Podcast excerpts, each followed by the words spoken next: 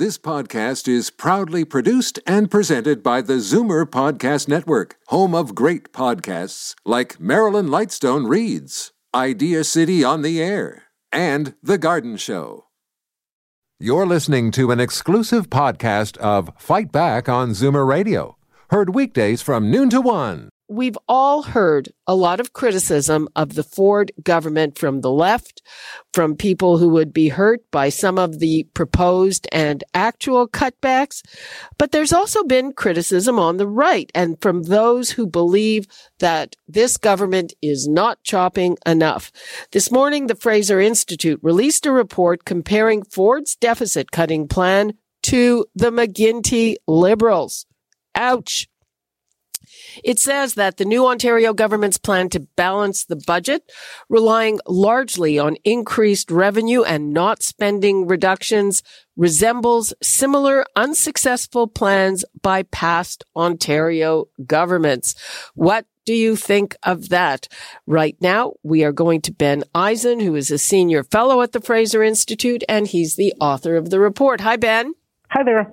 Thanks for joining us. My great pleasure. Thanks for having me. Okay. So, first of all, what made you decide to compare Ontario's deficit reduction strategy uh, with this government and previous governments? Well, we were always going to conduct a, uh, a post-budget analysis. Um, that, that's what we do at the Fraser Institute, or one of many things that we do. Uh, when governments, especially a new one, produces a budget, we're going to look at it and see uh, whether it reflects continuity uh, with past government strategy or whether it reflects a fundamental change in direction.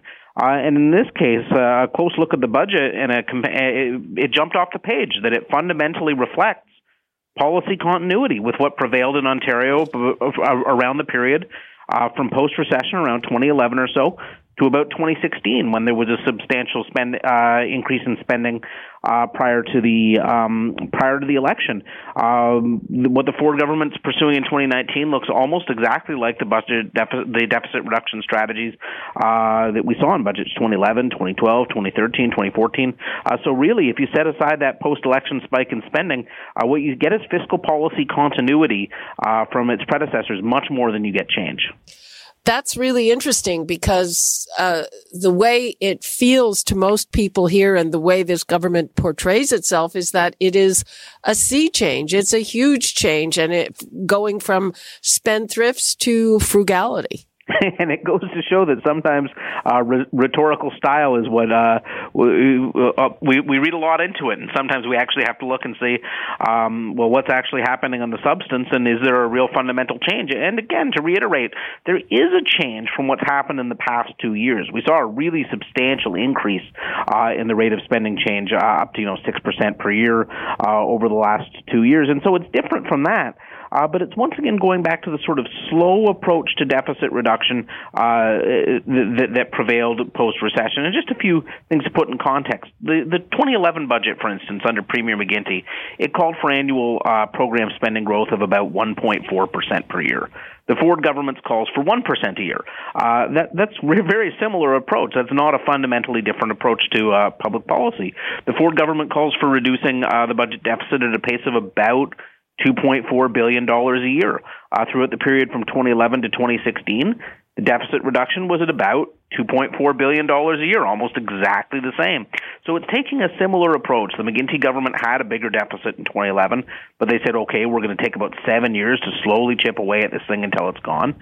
Uh, and the Ford government is taking the same approach, saying we've, we're going to take about five years uh, to slowly chip away into, at this thing until it's gone. Uh, and that approach involves a lot of risks. It means more debt for Ontarians, and it means that their plan has more time to go wrong if something happens in the economy or a recession or a slowdown.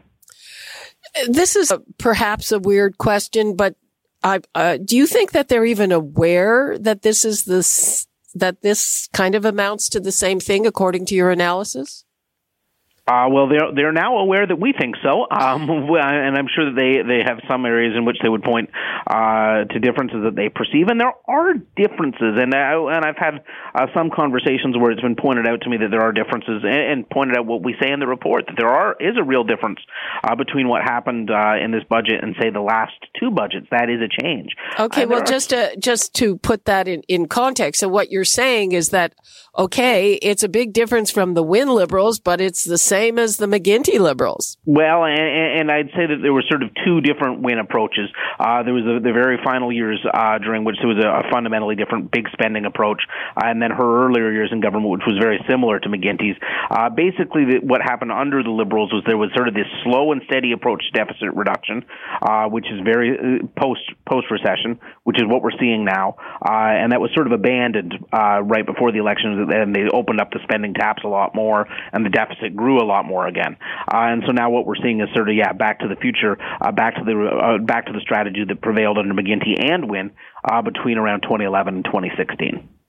Okay, and uh, what do you make of that? Is that uh, is that the result of uh, you know the fact that uh, civil servants actually run the government? Because that's true on the one hand. On the other hand, what I hear from insiders and strategists is that th- this government really doesn't trust civil servants.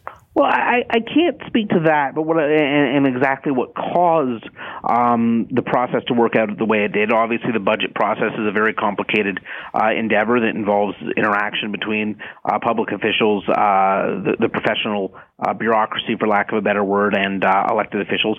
So I don't know exactly what the give and take was there and what produced it, but what I can say uh, is that we can look at the consequences of of having taken this approach uh, before and recognize that we're running some of the same risks again. The consequence of taking such a long, winding path to deficit elimination, which is again what we're embarking upon, is that every year we're racking up more and more debt. And that's something that uh, the current government has set as a top priority. And yet, uh, we're seeing a situation in which the province's debt burden is expected to increase by tens of billions of dollars um, over the years ahead. Similarly, there's been no movement to uh, reverse the major uh, personal income tax increases uh, that were enacted by by the Ford government's predecessors. So they're going to rely on that higher tax revenue um, that's being generated by the tax hikes of its predecessors. And, and finally, uh, they're running the same risks that the previous government did. It's been a long time now since the last recession, uh, and if another one hits um, over the next five years, then even this modest plan to get back to balanced budget uh, over five years sort of goes up in smoke. So there's a lot of risk and a lot of cost for Ontario taxpayers, uh, and we know that because we just ran this experiment, and uh, the decision to run it again um, is a worrying one.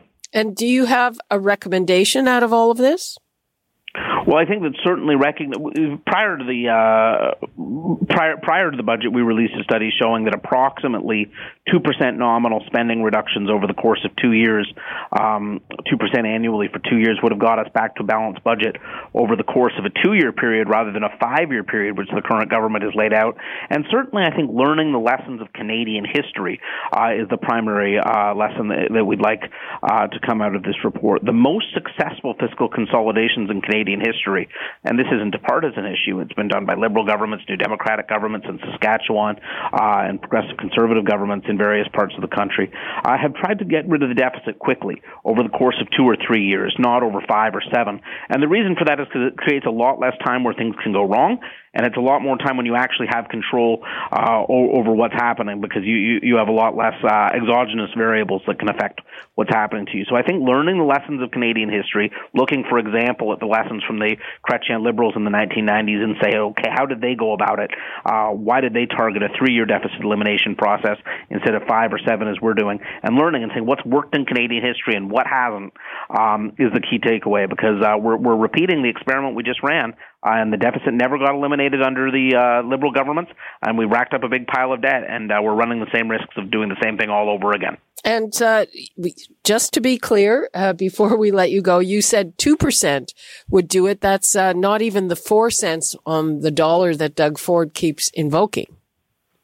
Well, that's just the thing. The, the, the kind of spending restraint, the kind of spending reductions that would be necessary to achieve a balanced budget on a two or three year basis are very much in line with what the Ford government promised on the campaign trail. Uh, it would easily be able to deliver. Um, so, so, so, I think it's reasonable to to hold them to account. The pr- promises were made uh, that it would be relatively easy to find, you know, uh, four uh, percent efficiencies in the budget to reduce spending by that amount. Uh, and so when didn't turn out that way, though.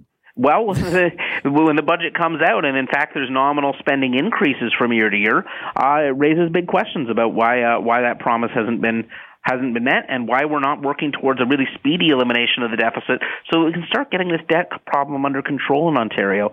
Uh, because right now we're seeing other jurisdictions are doing it. Quebec now has less debt relative to uh, the size of its economy than we do because they're making real progress. So some other jurisdictions are making progress, and we're standing still, and in some matters, uh, some respects, even making things worse. Okay, Ben Eisen from the Fraser Institute. Very interesting report. Thank you so much for being with us. Thanks for having me. You're listening to an exclusive podcast of Fight Back on Zoomer Radio, heard weekdays from noon to one. You're listening to an exclusive podcast of Fight Back on Zoomer Radio, heard weekdays from noon to one.